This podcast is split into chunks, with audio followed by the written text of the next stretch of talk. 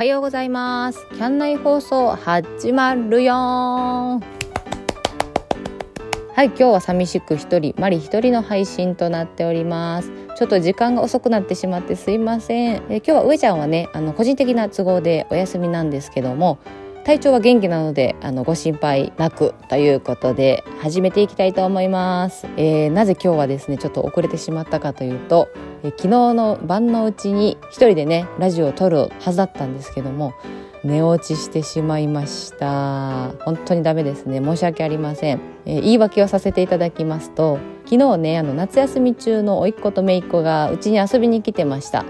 で私に姉が2人いましてで姉のところもそれぞれ3人ずつ子供がいて全部で、まあ、の9人いてるんですねいとこがね。はい、でその一番上の姉のところの、えー、末っ子小学校4年生が1人。で真ん中の姉のところの、えーまあ、小学生と幼稚園児が3人。でうちの子供3人で計7人の子供をあの、ちょっと家でね遊ばして夜遅くまで遊ばしたのでもうヘイトヘイトになってしまって寝てしまいました。すいません。もうなんかねこういう時期なのであんまり良くないんですけどね。マスクしながら食事中はできるだけ喋らず。で遊ぶ時はマスクをしてっていう感じで過ごさせて。もうね家が近いんですけどなんかこんなコロナのね影響でなかなか会えなくってほんと1年以上みんなで集まるっていうことがなくてでも夏休みだからあのそれぞれ LINE でね遊びたいね遊びたいねって言い合ってるのを、まあ、知りましてで姉たちと相談して昨日は急遽うちで集まってもらうことになりました。姉たちはねあの帰帰ったというか仕事で来れなかったんですけど、まあ、途中で差し入れとかしてくれてもう帰ってしまったんですけどね。っていう感じで、まあ、なんかワイワイと子どもたちはもう本当に楽しそうに過ごしてくれてああよかったなーっていう今ほっこりした気持ちです。で私の長女がねちっちゃい時に一番上の姉のところでね本当にいつもお世話になってて私とその姉が6つ離れてるんですけど、まあ、姉はもう本当に子育てももうプロですよねプロなんで初めてのあの子育てで結構疲れてる時にもいつも「うちにおいでうちにおいで」って言って呼んでくれてでご飯からお風呂からっていう風に世話をしてくれてでたまにねあの上ちゃんと2人で「ゆっくりしといで」って言って「うちでもう一泊お泊まりさせるよ」って言ってこあの娘をね預かってくれたりするそんな姉だ姉なんでいっつもなんかしてもらってばっかりだなっていう感じだったんですよね。で昨日うちでねあの、まあ、いろんなこう花火大会とかねビンゴ大会とかしたわけですよ。張り切って。でその様子を動画とか、えー、写真とかで姉と姉たちにね共有したらすごい喜んでくれてもう本当になんか夏何もしてあげてないからありがとうって言って言ってくれたんでなんかお姉ちゃん高校初めてした感じがしてもう妹はねもう喜んでおります。張り切っております。なんかいいですよねこういうのね。はい。ということで今日はね一日兵庫県は雨なんですけどどうなんでしょう？西日本一帯は雨ですよね。足元が悪いので皆さん気をつけてお過ごしください。東日本の方はね晴れてるんですかね今日はね。はい話は変わりまして皆さん夏の車内乗り込んだ時の暑さもうたまらないですよね。60度近いいや60度超えてる時もあるみたいでなんか面白いで実験動画ではボンネットの上でフライパンを置いていると目玉焼きが焼けてしまうっていうなんかそういうのもありました、まあ、そのぐらい暑いんで本当ハンドルとかね、あのー、パッと触った時にちょっとやけどしそうなぐらいの暑さになってる時があると思うんですけどまあエアコン効かないですよね最初ね。もう全開にしてしばらく暑い暑いって言いながらねうちも乗ってるんですけどはいそんな時にですね一番効率よく車の中を冷やす方法これをねちょっとネットの方であの情報を拾いましたのでご紹介します JAF がね行ったテストになるんですけれども、まあ、あの5台の車を集めてそれぞれの車内温度が55度になってからテストをしたっていうことですで、まあ、いろんな方法がねあるんですよね窓を開けないでエアコンを回したりとか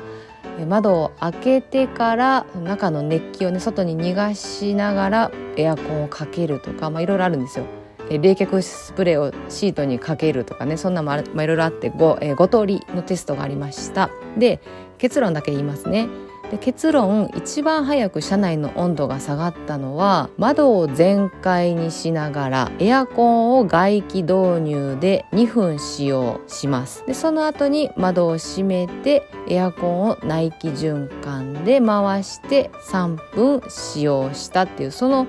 この方法がね一番早く車内の温度が下がったみたいですね。5分後にえ最初55度だった車内が5分後に28度になったそうです。でそれ以外の方法ではね、えー、10分以上ね28度になるまでに10分以上はかかっているっていうことなのでこの方法が一番良かったそうです。もう一回言いますね。まず窓を全開にしながら外気導入でエアコンを使用。2分間ですね。2分間外気導入でエアコンを使用してでその後窓を閉めて内気循環でエアコンを使用するっていうこの方法が一番いいそうなのでぜひぜひお試しになってみてください。でうちのキャンピングカーはあの後ろですね後部座席っていうのかな？後ろのその荷台の部分後部座席っていうのかな？あの、まあ、エアコンの吹き出し口はあるんですけどなかなかこう冷えないんですよね後ろ。なのでサーキュレーターをあの運転席と助手席の間に置いて前から出てくる冷気をね後ろに流すようなそんな工夫もしてます。本当ね夏の車内はもう危険なのでねあのぜひぜひお試しください。はい。それで車内温度の検証実験で言うとですね、えー、うちの上チャンネルの動画でも面白い実験を過去に行っている動画がアップされています。2020年の8月31日なので1年前になるんですけれども、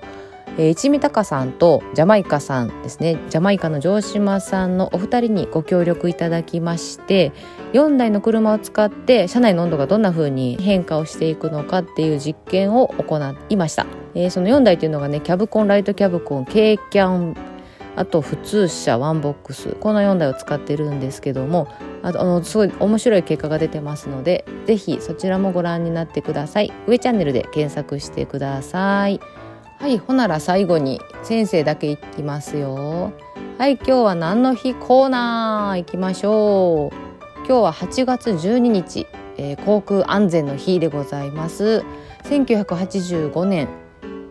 の8月12日、えー、日航機の123便が群馬県の御巣鷹山に墜落して520人の犠牲者を出したということがありました。当時ね私まだ幼稚園ぐらいだったんですけどすごいこの事故ね覚えてます。はい続きまして太平洋横断記念日でございます。1962年の8月12日堀江謙一さんが小型ヨットのマーメイド号で太平洋の単独横断に成功してサンフランシスコに到着した日になりますね。すごいですよね。このあの堀江謙一さんのマーメイド号なんですけどなんとなんと上ちゃんファミリーが住んでいる兵庫県の西宮市に展示されております。この堀江謙一さんが出港したのがね西宮市西宮のマリ西宮マリーナっていう港になるんですね。でそこにあの貝類館って言ってね近くにあるんですけどそこに展示されています。新西宮ヨットハーバーっていうのがありますのでそこもねすごい散歩できたり海が綺麗に見えておすすめな場所でございます。ぜひお近くに行かれた際は、えー、貝類館でねマーメイド号をご覧になっていただいて新西宮ヨットハーバーでお散歩なんていかがでしょうか。はい続きまして配布の日でございます。これは語呂合わせですね。8, 8月12日の812を配布の語呂合わせになってます。ポスティングとかサンプリングを行う、えー、企業企業団体組合が制定されたそうです。私ねポスティングのバイト何回もしてるんですけどあの結構好きです。マンションの集合住宅のあのポストに入れるのは結構早くてさーっとねこうあのタイミングよく入っていくとすごい気持ちいいんですよね。はい。はいそんなところでしょうか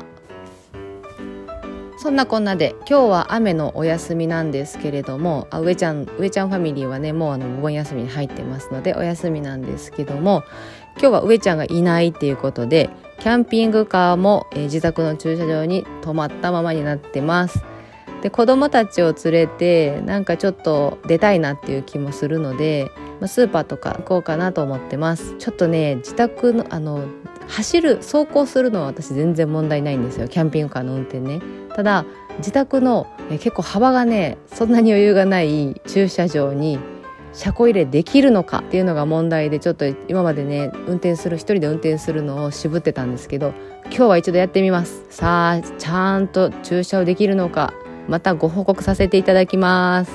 それでは皆さん今日も一日元気にお過ごしください。ではまた明日。バイバイ。